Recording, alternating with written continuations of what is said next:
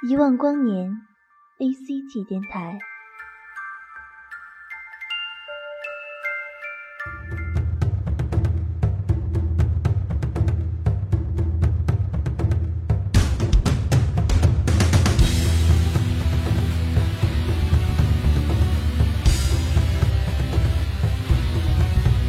这里带你聆听关于动漫的故事，这里带你走进曾经年少的回忆，这里为你推荐最新最经典的动漫、游戏、歌曲，这里就是属于你的。一万光年 A C G 电台。想你的日子很长，见你的时间很短。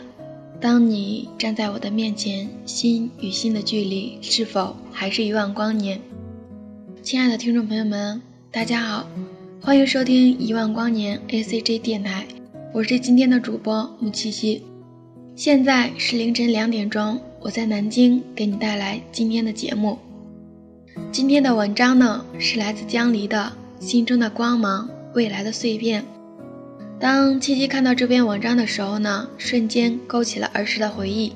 希望节目播出之后呢，也能勾起大家的回忆。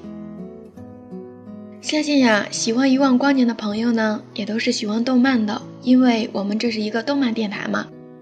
今日闲暇，便随心翻看着七七初中时收藏的动漫贴纸，却意外发现有许多守护甜心的贴纸。守护甜心呢？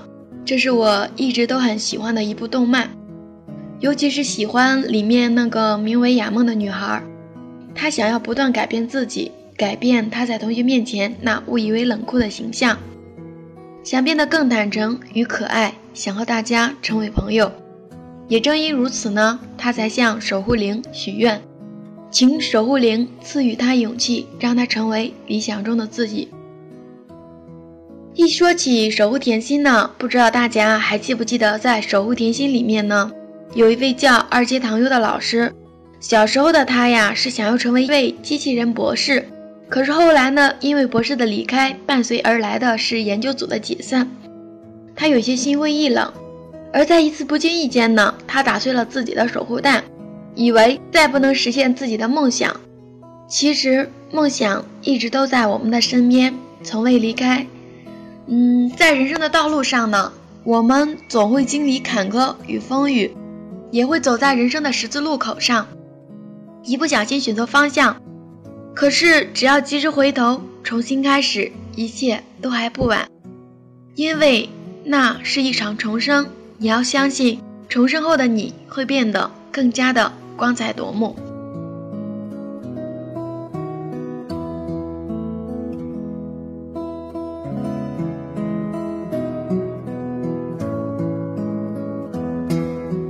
而在守护甜心里，我除了喜欢雅梦以外呢，还喜欢黎墨这个角色。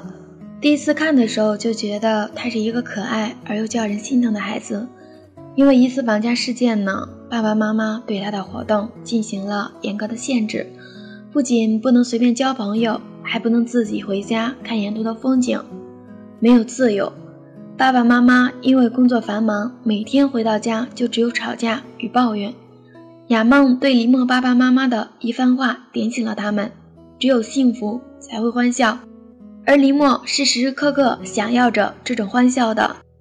他们的经历告诉我们呢，家是我们人生中不可或缺的一部分。俗话说“百善孝为先”，这部动漫也告诉我们，无论我们平时有多忙，请抽出一些时间来与家人多沟通，不要冲动的和他们吵架。因为在我们心中最温暖的地方，就是爸妈所在的地方。有爸妈的地方，才是我们的家之所在。曾经有人问雅梦：“你一直这样下去，能绽放光芒吗？”雅梦说：“只要内心坚信着，相信自己绝不会输，拼命奋斗，伤痕只会让自己越发变得更坚强。在饱尝失败的苦涩背后，内心开始一点一点绽放耀眼的光芒。”失败、受伤，并不等于终结。只要相信自己，那些闪耀在内心的光芒，就是组成未来的碎片。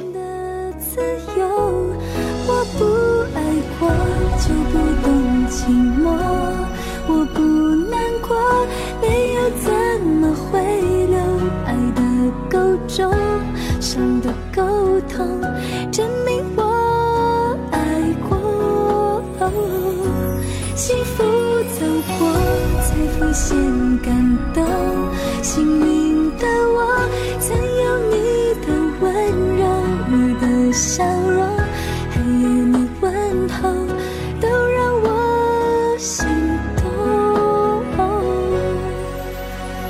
你喜欢过，你沉溺过，你残忍过，这一刻我都懂。我真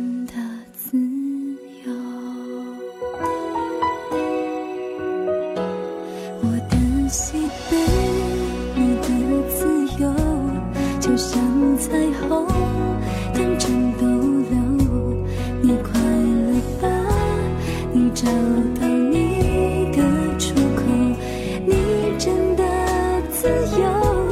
我不爱过，就不能寂寞。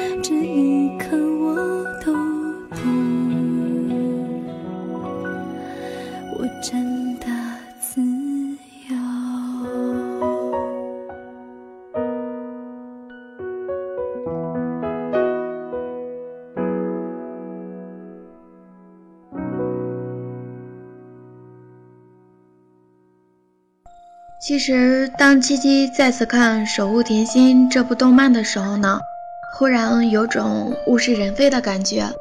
可能是随着年龄的增长，那些儿时的动漫梦想在一步一步的离我们远去。不知道现在的大家可还记得年少时的自己？可还记得那时我们的心载着满满的梦想吗？而现在的我们，一点一点融入这个社会。是否还在与人交往时面带假笑，遗失了真实的自己，遗失了最初的梦想？那单纯而美好的笑容也越来越少见了。还记得雅梦无意中进入到天文馆时说：“天空的颜色渐渐的变了，色彩不断的改变，变成不同的颜色，但天空还是原来的天空。是啊，天空依然是原来的天空。”而我们依旧是最初的那个自己，任岁月打磨，我们也不会改变。这里是一万光年 A C G 电台，一个属于你我的动漫电台。我是 N G 木七七。嗯，大家如果喜欢我或者喜欢我们的节目的话呢，可以在新浪微博当中搜索 N G 木七七。在这里呢，七七要温馨的提醒一下大家。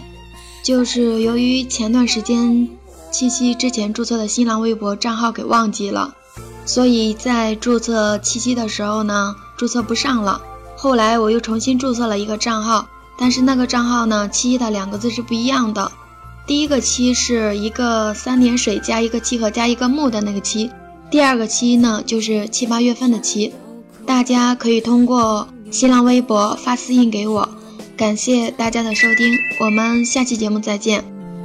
窗外天空失眠了，星星还孤单的想着。原来我最执着的，竟是你从。